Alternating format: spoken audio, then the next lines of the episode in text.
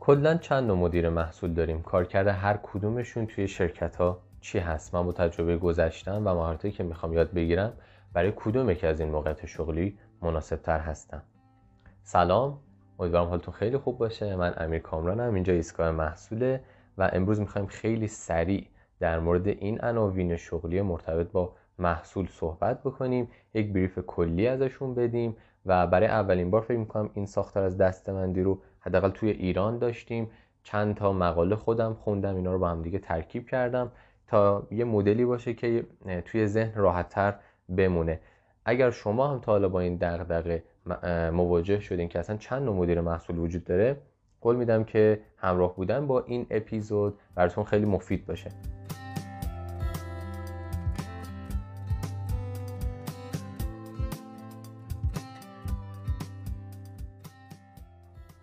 قبل از اینکه بریم سراغ معرفی این عناوین دو تا نکته کلی بگم.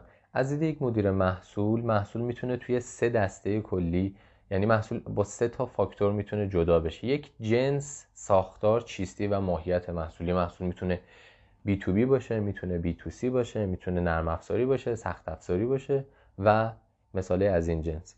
بعدا محصول می‌تونه از زاویه زمان چرخه محصول تقسیم بندی بشه. یک محصول اوایل شروع کارش یک محصول اوایل ورود به ورود جدیش به بازار محصول بالغ شده یا محصول اصلا توی اون دوره بعد از بلوغ و دوره افولش هست. اینها هم می‌تونه تاثیر بذاره. مورد سوم بحث حوزه فعالیت اون محصوله و اینکه به چه تخصص ها و منابع نیاز داره. محصول محصول پایش اطلاعات محصول دیتا دریون محصول می‌تونه بازی باشه می‌تونه محصول تخصصی باشه و چیزهای از این جنس. نکته بعدی که حاضر اهمیته اینه که قطعا شما خیلی عناوین مرتبط با این محصول رو ممکنه شنیده باشین اسمشو و اگر تو لینکدین و اینها نگاه بکنین ممکنه حتی یه سری عناوین حتی خیلی جدید و جالب هم به گوشتون خورده باشه. مثل مثلا Product Genius مثل مثلا Senior VP Senior of Wizard of Product. اینا چیزهای خیلی جدیدیه. توی این اپیزود ما نمی‌خوایم بریم سر وقت اونها. خیلی سریع فقط دارم میگم بازم. ببخشید البته برای اینکه می‌خوام یک تصویر کلی از این مدل دستبندی توی ذهنمون ایجاد بشه که بعدا در مورد هر کدومشون که نیاز بود به تفصیل صحبت بکنیم. بریم سراغ اولین دسته‌بندی اولین دسته‌بندی ما بر اساس اشراف یعنی حوزه اشراف مدیریت محصوله اون نمودار ونر رو یادتونه؟ tech base بود UX base بود یا business base. دقیقا همون سه تا رو تو ذهنتون نگه دارید. دو مورد دیگه هم بهش اضافه میشه.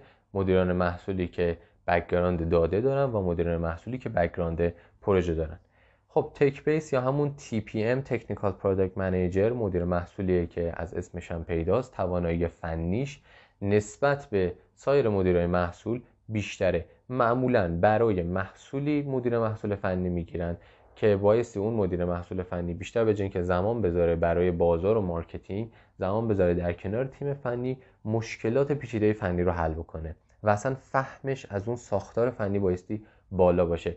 مثل recommendation system فیسبوک مثل search engine گوگل مثل سیستم dispatching و پخش کردن سفارش بین vendor های اسنپ و تپسی که یعنی پخش کردن اون درخواست بین راننده ها 130 هزار دلار در سال می‌تونه به طور میانگین درآمد داشته باشه. دو عنوان شغلی بعدی زیر مجموعه دوستانی هستن که از سمت داده میان. data slash analytical product manager کسیه که با دانشمند داده اکثرا سر و کار داره. تو استارتاپ های کوچیک خودش احتمالا اصلا نقش دانشمند داده رو داره. بیشتر برای کسایی مناسبه که کار کردن با عدد رقم و داده اذیتشون نمی‌کنه بلکه حتی ذوق کشف سری از این موارد خلاقانه داده رو هم دارن. به طور میانگین 130 هزار دلار در سال می‌تونه درآمد داشته باشه. موقعیت شغلی بعدی GPM هست. دوستان حواستون باشه که این رو با group product manager اشتباه نگیرین. الان داریم با background با background در واقع داده محوری نگاهشون می‌کنیم. growth product manager مدیر محصولیه که تقریبا 5 6 سال اضافه شده این رده شغلی. مدیر محصول رشد کسیه که به جای اینکه تمرکزش روی یک محصول باشه تمرکزش روی یک بخش یا بهتر بگیم روی یک metric ها یه خاصی از اون محصول هست. کی معمولا به کسب و کار و تیم محصول اضافه میشه؟ وقتی که محصول داره رشد می‌کنه و داره به سمت پاسخ دادن به نیازمندی های کاربران میره اما دو سه تا متریک بیزینسی داره ازشون دور میشه. این مدیر محصول میاد و تخصصی با آزمایش های کوچیک داده ای و آزمایش های کوچیک کاربری محصول رو طوری هدایت می‌کنه که اون metric ها و اون نیازمندی های business هم در واقع تیک بخوره. خب بریم سراغ دوستانی که از سمت business می‌تونن بیان به سمت مدیریت محصول. دو عنوان PMM و POM PMM یا مدیر بازاریابی محصول بهش MPM هم میگن marketing product manager. دوستانی که از سمت marketing و بازاریابی اومدن و خب میشه گفتش که تعداد زیادی از مدیر محصول هم از همین سمت میان. کلا خیلی خوبه برای یه مدیر محصول که اون principle ها اصول و fundamental marketing رو بدونه. میگن که محصول خوبه که از اول market fit باشه. marketing رو در هسته محصول دیده باشیم. به اصطلاح هر چقدر شما market fit تر محصولتون رو بسازید هزینه marketing تون کمتر خواهد بود در آینده. خب اگر این وظیفه تمام مدیران محصوله پس تفاوت PMM با یه PM ساده چی می‌تونه باشه؟ تفاوتشون این هست. مدیر بازاریابی محصول تمرکزش رو بیشتر روی همین بازاریابی می‌ذاره. کاری از جنس ساخت محصول roadmap گرفتن backlog طراحی محصول کمتر میره سمتشون. بیشتر کارهایی مثل case study کردن user ها مثل محتوای وب مثل brief های خبری رپورتاج های خبری تست کردن دائمی محصول و مدیریت تیم بازاریابی هست. به اصطلاح بهش صدای مشتری هم میگن. بسیار بسیار شیفت خوبیه برای کسایی که متخصص marketing هستن و می‌خوان بیان به سمت مدیریت محصول از این زاویه بیان یعنی به دنبال جایگاه PMM باشن توی شرکت ها POM یا مدیر فرایند محصول. منظور اینجا از فرایند اصلا خود فرایندی که داخل اون محصول هست که ما به تعبیری بهش میگیم سفر مشتری نیست. منظور فرایندهایی که تیم محصول یا product core یا product team داره ازش استفاده می‌کنن. توی شرکت های بزرگ در کنار مدیر محصول یه POM هم می‌گیرن مدیر فرآیند محصول هم می‌گیرن که اون تمرکزش روی بهینه کردن و اصلا تأسیس کردن و جا انداختن اون مباحث مورد نیاز برای فرایندیه که تیم مدیریت محصول باید بره. مثل چی؟ مثل اینکه آقا از چه تسک منیجری استفاده بکنیم؟ از چه ابزاری برای تیکت زدن به همدیگه استفاده بکنیم؟ روند گذاشتن جلساتمون به چه شکل باشه؟ جلسه بهینه کردن روت مپ رو کی به کی داشته باشیم؟ اینا کارهایی که پی او ام توی شرکت های بزرگ روشون تمرکز می‌کنه. برای دوستانی که درک سیستمی و فرایندیشون خوب هستش و تمایل کمتری دارن به اینکه برن سمت در واقع بازاریابی و marketing و بیشتر هم نگاه PO product owner ی دارن. و اصلا قبلا هم تجربه مالکیت محصول داشتن POM می‌تونه یک موقعیت شغلی خوب باشه. خب عنوان شغلی بعدی هم میمونه کسی که در واقع با background پروژه میاد. GSD شاید نشنیده باشین این عنوان رو. بهش میگن get shit done. در واقع مخفف get shit done هست و مدیر محصولیه که میاد که اصلا کارا رو انجام بده. بسیار روحیه اجرایی داره بسیار توانمندی های خوبی باید تو بحث مدیریت پروژه داره. کجا به یک پروژه کجا به یک محصول کجا به یک تیم اضافه میشه؟ اونجایی که کارهای research و تحقیقات معمولا انجام شده. حالا زمان کمی مونده. بایستی یک سری کارهایی که ردبندی هم دارن به سرعت انجام بشه و اون deadline ها رد نشه. معمولا هم روحیه این دوستان این شکلیه که یعنی task ایی که بهشون میاد که یه بخشی از task اشون بایستی به هر قیمتی قبل از اون deadline ها انجام بشه. روحیه خاصه به خودش رو می‌خواد. این در واقع سبک از مدیریت محصول. خب بر اساس حوزه اشراف صحبت کردیم بریم سراغ دسته‌بندی دوم. بر اساس ماهیت محصولی که روشون کار می‌کنن همونی که گفتیم B2B می‌تونه باشه B2C می‌تونه باشه و الان می‌خوایم بهش اشاره بکنیم. محصول اول محصولی که B2C هستش بهش consumer application یا consumer product هم میگن.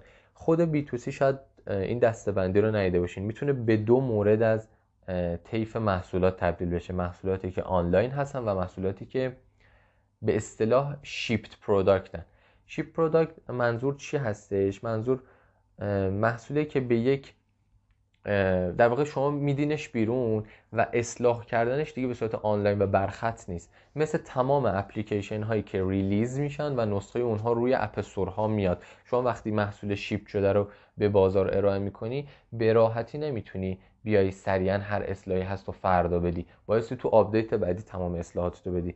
فرقش با محصولات آنلاین B2C توی این قسمت و خب طبیعتا محصولات ship project management و مدیریت پروژه بیشتری و بهتری رو میطلبن. به صورت کلی B2C ها نسبت به سایر انواع حالا محصول که مدیریت محصول مدیران محصول روش کار می‌کنن نیازمندی بیشتری به توانمندی تحلیل داده prototyping کردن user test کردن A/B testing کلا کار UX ی بیشتری رو میطلبه. یه ذره فشار کاری روش نسبت به B2B بیشتر هستش و فضای ابهام توی این قضیه بیشتره. بریم سراغ مدیر محصول بعدی که مدیر محصول B2B هستش. بهش SaaS system as software هم میگن. حالا برای اینکه اصطلاحش به گوشتون آشنا باشه. سه مهارت کلی مدیریت پروژه طراحی و اجرا. کاریه که یک مدیر محصول B2B بایستی روشون توانمند باشه. یه نکته رو همینجا بگم. اینکه بعضیا میگن که الزاما جامعه مخاطبین مدیر محصول B2B از B2C می‌تونه کمتر باشه؟ نه الزاما هم اینطوری نیست. به محصولاتی مثل Trello، Slack، Salesforce و Oracle فکر کنید. چقدر تعداد کاربرشون بالاه چقدر تعداد کاربرشون میلیونی است و اینها عملا اون تعداد مخاطبین زیاد رو دارن و بایستی یاد بگیرن که چه شکلی با محصولی که تعداد مخاطبین زیادی داره هم سرکله بزنن. ارتباط تنگاتنگی داره مدیر محصول بی تو بی با تیم فروش. به خاطر اینکه تیم فروش معمولا سریعتر از بقیه تیم ها متوجه نیازمندی کسایی میشه که دنبال سفارش دادن محصول ما هستن. به صورت کلی هم بایستی اشراف business ی دوستان B2B از سایر انواع محصول بیشتر باشه. خیلی سریع بریم سراغ دو مورد دو جنس دیگه از محصولات. محصولات دیگه بهش میگن feature های اضافه شونده additive feature اولش بهتون بگم که این کلیشه ای که مدیر محصول مدیر عامل محصول الزاما از صفر تا صد محصول رو بوده خیلی وقته که دیگه تو خیلی از عناوین شغلی مرتبط با مدیریت محصول الزاما این شکلی نیست. یک مدیر محصول میاد و تمرکزش روی یک feature خاصی از اون محصول هست. ممکنه حتی اون feature یه USP یا unique selling point هم باشه. می‌تونید به عنوان مثال به سیستم backlink گوگل فکر کنید که چقدر اهمیت داره. یه feature توی یک محصول اما بسیار اهمیت زیادی داره. حتما حتما حتما مدیران محصولی که روی یک feature خاصی کار می‌کنن باید بدونه که ذینفعانش داخل شرکت همه چیزشن. همکاریش با تمام دوستانی که تو عرض هستن یعنی سایر مدیران محصول و تمام در واقع رده افقی سازمانیش این رو در واقع باعث میشه که اون بتونه آنچه که در مورد محصولش به توافق رسیده رو با سایر این چارت هماهنگ بکنه و یک محصول یک پارچه رو به بازار ارائه بدن. محصول بعدی محصول marketplace هست. نکته استراتژیک marketplace اینه که بدونن اونها بایستی تمرکز بکنن روی تراکنش کمترشون. marketplace ها نباید خودشون به عنوان یک واسطه در واقع لحاظ بشن. این چی رو میطلبه؟ یک هوش business ی بالا رو میطلبه که مدیر محصول بره کار بکنه و ساختارهای بیزینسی خوبی رو بدونه تا بتونه این اتفاق رو برای محصولش رقم بزنه. و آخرین دسته که ما امروز می‌خوایم بهش اشاره بکنیم محصولات آیوتی هست که بسیار حوزه قویه ترکیبش با یادگیری ماشین و در واقع کار داده می‌تونه همون چیزای تخیلی که یخچال خودش سفارش بده و این داستانا رو رقم بزنه. حوزه خیلی خوبیه اما مدیر محصول حوزه آیوتی به صورت کلی بایستی نسبت به سایر مدیران محصول آدم فنی تری باشه دست به ابزار باشه. از اینکه یه سری چیزهای فنی و سخت افزاری رو فهم بکنه نباید با اینا چالش داشته باشه و بایستی به این حوزه علاقه مند باشه. این از این میریم سراغ اپیزود بعدی. من توی اپیزود بعدی دو مدل از دستبندی دیگر رو خدمتتون عرض می‌کنم.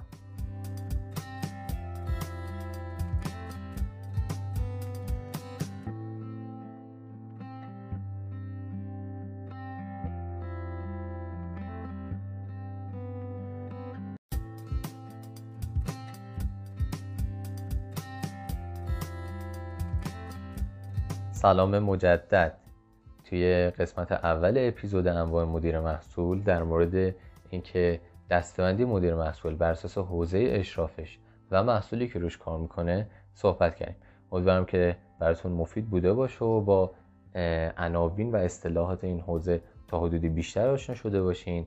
توی قسمت دوم می‌خوایم بر اساس دستبندی مدیر محصول بر اساس زمان چرخه عمر محصول صحبت بکنیم و بر اساس نردبان موقعیت شغلیش. بدون اطلاف وقت میریم سراغ ادامه این اپیزود که بر اساس زمان چرخی عمر محصول هست. اولین مدیر محصول توی این حوزه مدیر محصولیه که با محصولی روبرو میشه که ارلی استیج هست و به اصطلاح ما بهش می‌تونیم بگیم استارتاپ سرعت بالای تغییرات توی شرایط استارتاپی نیازمند یک ذهن چابک هست برای مدیر محصول این حوزه. حتما باید یادش باشه که برای ساخت MVP که داره تیم روش تلاش می‌کنه نیازی به پرفکت بودن نداره. یه ذره باید ذهن کمالگری خودش رو کنار بذاره و تمرکز بکنه روی ساخت اون MVP نکته هم که در مورد ساخت MVP هست حالا اینجا من بهش اشاره می‌کنم. وقتی که شما پایش های اولیتون برنامه ریزیاتون انجام شد یعنی در واقع اون مرحله conceive planning انجام شد مرحله یک و دو.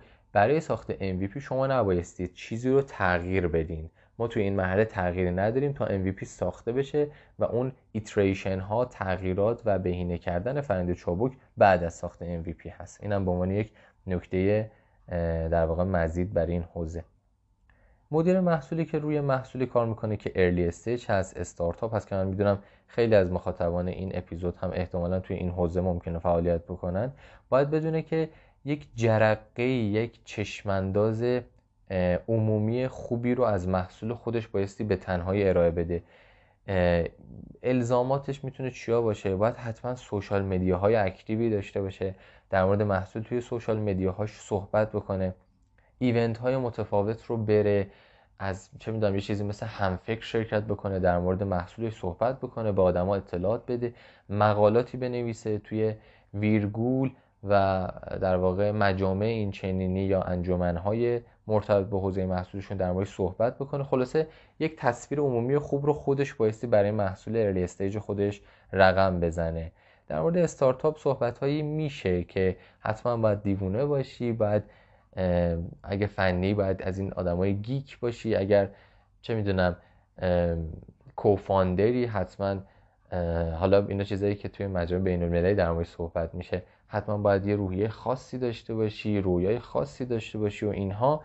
اما فراموش نکنید که استارتاپ ها دقیقا مثل اون بذرها و دونه هایی هستن که شرکت های بزرگ اولا با تیم های خیلی خوبی می‌تونن کار بکنن به شرط اینکه تیمشون خوب باشه و شرکت های بزرگ معمولا میان به سمت اینکه اینها رو سالی چند بار بررسی بکنن و بخرنشون.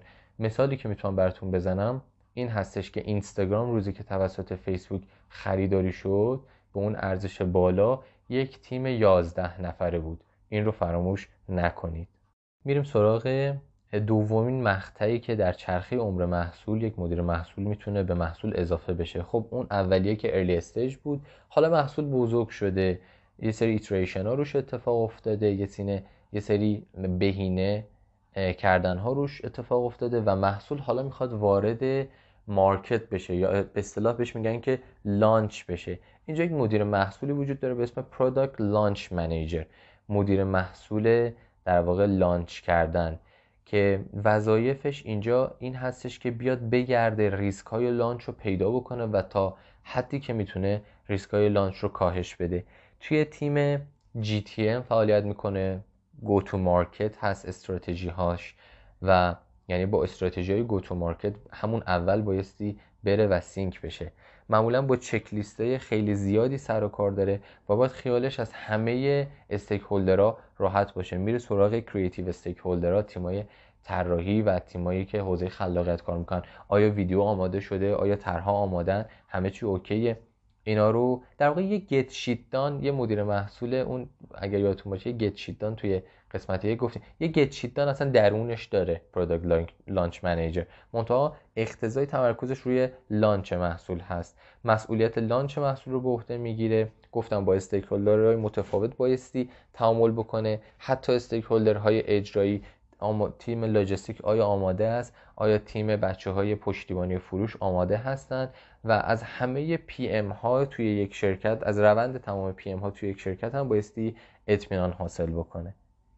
مدیریت مدیر محصول بعدی مرتبط با موقعیتیه که محصول به دوره ی بلوغ خودش رسیده. خیلی نزدیکه به اون حالت additive feature چرا؟ چون شما وقتی که داری feature اضافه می‌کنی خب احتمالا محصول توی زمان بلوغ هست. منتها یه سری تفاوت ها با همدیگه دارن این دو مدیر محصول عزیز. مدیر محصول دوره بلوغ خب طبیعتا تمرکزش روی بهبود feature های موجود و اضافه کردن یه سری feature های جدیده. طبیعتا باید یک ذهنی داشته باشه بالانس بین بهبودهای کوچک و تغییرات بزرگ. این رو بایستی برای اینکه محصولش بیشتر و بیشتر در بازه بلوغ بمونه و دیرتر به زمان decline کردن یا به زمان حتی kill شدن نزدیک بشه این تغییرات بزرگ رو محصول می‌تونه نیاز داشته باشه. به جز ارتباط داشتن با stakeholder های داخلی که گفتیم برای additive feature بسیار کارکرد حیاتی داره باعث با مخاطبین خودش به صورت مستمر ارتباط بگیره. محصولی که بالغ شده می‌تونه سه چهار پنج چند سال تو بازار باشه. خب مخاطب شما اون روزی که اومد این قضیه رو attend کرد. شاید 21 سالش بود. امروز 26 سالشه. این وسط خیلی تغییرات براش اتفاق افتاده. این نگاهیه که باید مدیر محصولی که روی یک محصول بالغ در واقع شروع به فعالیت می‌کنه داشته باشه. اصخایی من رو ببخشید. یکی از مواردی که از اپیزود قبلی جا مونده بود یا در واقع اضافه شد که اینم جالب بود برام بخوام بهتون بگم که اینم بدونید. توی بحث دستبندی مدیران محصول بر اساس اون در واقع چیستی محصول که دارن روش کار می‌کنن یه دستبندی هست به اسم محصول Transforming of Existing Product Manager. یعنی مدیر محصولی که میاد روی محصولی کار می‌کنه که قرار اون محصول متحول بشه و وارد بشه اصلا به دنیای دیجیتال. اما تا قبل از اون وجود داشته. مثالش می‌تونه روزنامه باشه می‌تونه سرویس پست باشه می‌تونه دانشگاه ها باشن. که از سال 1990 این مدیر محصول وجود داره و اگه بخوام بهتون یک مثال موفق یا عدم موفقیت رو توی این حوزه بزنم می‌تونم مثال نتفلیکس و یک شرکت دیگه شاید اسمش شما نشینه باشین بلاک باستر بوده. که هر دوی اینها دو تا کلوپ پخش فیلم بودن. یکیش خیلی ترانسفورمه خوبی به بازار در واقع ارائه میده از خودش و ترانسفورم میشه بهتر از رقباش میشه نتفلیکس که ده ها برابر بزرگ میشه و یکیش بلاک باستری بوده که نمی‌تونه توی اون در واقع دهه تحول خوبی رو داشته باشه و خب الان خیلی باز شده خیلی از ما اصلا نمیشناسیمش. نکته که وجود داره بالانس خوب بین ذهنیت برنامه ریزی و ریسک پذیر بودن هستش. شما قطعا بایستی برای اینکه محصولات خوب متحول بشه رویت ریسک پذیر رو داشته باشی. اما گوشه ذهنت حواست باشه که اون لگسی اون اعتبار اون چندین سال برند شدن اون حسه اون قضیه. حالا ما در مورد بحث اینکه برند کجا دست و پای ما رو میبنده بیشتر صحبت می‌کنیم. ولی باعث یادتون باشه که محصول قرار متحول بشه. اما قرار نیستش که اون میراثی که از خودش بین مخاطبانش به جا گذاشته از بین بره. توانایی نگفتن برای این مدیر محصول خیلی اهمیت داره. شاید الان فکر کنید که این خیلی ساده است اما همه تقریبا دوستانی که تو این حوزه فعالیت می‌کنن متفق القول هستن که یه جاهایی واقعا نگفتن خیلی سخت میشه و یکی از اون موقعیت هایی که نگفتن خیلی خیلی سختتر می‌تونه باشه همین جریان متحول شدن یک بیزینس هست. و اینجا مدیر محصول با اون ذهنیت بالانسی که گفتیم باید این قضیه رو هندل بکنه. یه نکته دیگه این هستش که یاد بگیره که کی باید یک فردی رو تو تیم نگه داره و کی باید بگی که اون فرد بره. به خاطر اینکه شاید در جریان متحول شدن اون محصول اون افراد نتونن ترانسفورمیشن برشون اتفاق بیفته و در واقع اونها یک جزئی از یک سیستم قبلی باشن که دیگه چرخدنده مناسبی برای سیستم بعدی نیستن و بودنشون می‌تونه هزینه های سربار ایجاد کنه و حتی تیم رو از حالت چابک بودن در بیاره. این هم دستبندی مدیران محصول. البته نکته آخر در رابطه اون اپیزود قسمت قبلی بود. این در رابطه با دستبندی به صورت کلی مدیریت محصول بر اساس چرخه عمر محصول. امیدوارم که تا اینجا خسته نشده باشید.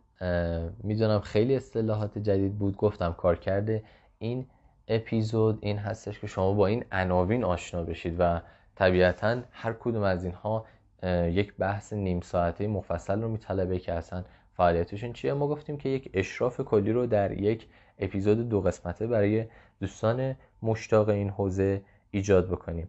اما آخرین چیزی که ممکنه شما به گوشتون خورده باشه یا دیده باشین دستبندی مدیر محصول بر اساس نردمان شغلیشه. اینکه کدوم مدیر محصول میاد و بالای سر اون یکی ها قرار می‌گیره و ترتیب حقوقاشون هم به چه شکل می‌تونه باشه. اون چیزی که عرف بوده و توی خیلی از مقالات و توی خیلی از سایت ها خیلی از سخنرانی ها خیلی از شرکت ها اون ساختار رو پیاده سازی کردن و ما اینجا دستبندی کردیم و به صورت کلی بهش اشاره می‌کنیم. پست های هر کدوم از این دستبندی ها هم به صورت جدا توی اینستاگرام و کانال تلگرام Product Station ایستگاه محصول قرار داده میشه تا شما این دیتا ها رو بتونید جدا هم با عکس های مرتبط با خودش ببینید. اولین مدیر محصول همون APM یا Associated Product Manager هست که به عنوان یک دستیار فعالیت خودش رو شروع می‌کنه. معمولا شرکت های بزرگ برنامه اصلا تربیت کردن این مدیران محصول رو برای آینده خودشون دارن. معمولا هم بازش یک سال است. مثال ایرانیش که این برنامه رو داره شرکت اسنپ هستش که توی آگهی شغلیاش می‌تونید ببینید که داره APM استخدام می‌کنه و تسکای کوچیک و متنوع بهشون میده و اونها رو با سیستم آداپته می‌کنه و میپذتشون برای آینده. میانگین درآمدشون در سال توی دنیا 80 هزار دلار هستش.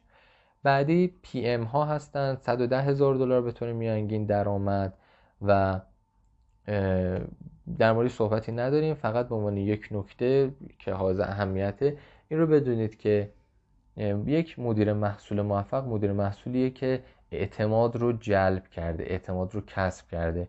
قدرتش به خاطر اختیاراتش و اون authority هایی که داره نیست بلکه به خاطر تأثیر گذار بودن و نفوذش توی آدم هاست. به خاطر همینه که میگم وقتی توی یک موقعیت شغلی جدید به عنوان مدیر محصول در واقع شروع به فعالیت می‌کنید حتما یک ماه اول رو خیلی بهش میگن coffee meeting. خیلی از این میتینگ هایی بذارید که با اون افراد همکارتون بشینید یه قهوه‌ای بخورید یه گپی بزنید و این باعث میشه که بعدا نفوذ شما توی سیستم بالاتر بره. بعدی SPM ها هستن senior product manager ها هستن با 125 هزار دلار در سال درآمد. معمولا یک گروه محصول رو مدیریت می‌کنن و چند تا PM رو نظارت می‌کنن. چندین سال مدیر محصول بودن می‌خواد رفتن به جایگاه senior product manager. گروه بعدی product leader ها هستن با 171 هزار دلار در سال درآمد. مسئول اول یک محصولی هستند که برای کمپانی جدید هست. مسئول به موقع رسیدنش برنامه ریزی و در آوردن اهداف مشخص. جایگاه استراتژیک تری رو نسبت به سایر مدیران محصول دارن. خیلی شبیه به product launch manager هست اما خب تفاوت هایی هم داره. گروه بعدی GPM ها هستن یا group product manager ها. وقتی نسبت محصولاتی که مدیران محصول روش تمرکز می‌کنن از یک به پنج بالاتر میره و این نسبت رو حالا پیشتر می‌برن دو تا چهار تا مدیر محصول یک مسئول بالاتری می‌گیرن به اسم مدیر محصول در واقع یک گروه GPM. بیشتر جایگاه رهبری دارن ترکیبی از مدیریت افراد و یه سری مداخلات فردی رو انجام میدن و خب 195 هزار دلار در سال می‌گیرن به خاطر اینکه مدیریت افراد معمولا از مدیریت یک محصول سختتره و نقش رهبری رو بازی می‌کنن. بعدی DPM ها هستن direct product manager ها هستن کار نظارت و ارزیابی senior ها رو انجام میدن و به صورت مستقیم به VP ها و CPO ها اطلاعات رو انتقال میدن. دسته بعدی VP ها هستند که یک لول پایین تر از CPO قرار می‌گیرن و direct product manager به طور مستقیم به اونها اطلاعات میده. به شدت اینها می‌تونن روی جهت مدیریت محصول روی توی یک شرکت تاثیرگذاری داشته باشن. برای ایجاد فرهنگ و ساخت مدیریت محصول فعالیت می‌کنن. توسعه تیم مرتبط با محصول اولین و مهمترین وظیفه VP ها هستش و اونها بایستی مطمئن بشن هر کسی در پوزیشنی پایین دستر از خودشون یک بازیکن قوی هست. و دسته آخر که بالاترین رده شناخته شده برای در واقع این نردبان شغلی هست CPO که با درآمد سالانه 200 هزار دلار در ماه هم هست در سال هم هست معذرت می‌خوام. و یک عنوان شغلی جدید هم هست chief product officer. میشه گفتش که وقتی شما استیو جابز یک شرکت هستین CPO هستین یعنی استیو جابز نقشش برای اپل یک CPO بود.